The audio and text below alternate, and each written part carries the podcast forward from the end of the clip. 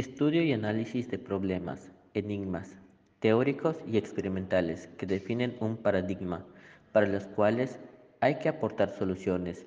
Dicha solución a los problemas o problemática que define la matriz disciplinar aporta y amplía sus coordenadas teórico-explicativas de acuerdo a Kuhn 1975.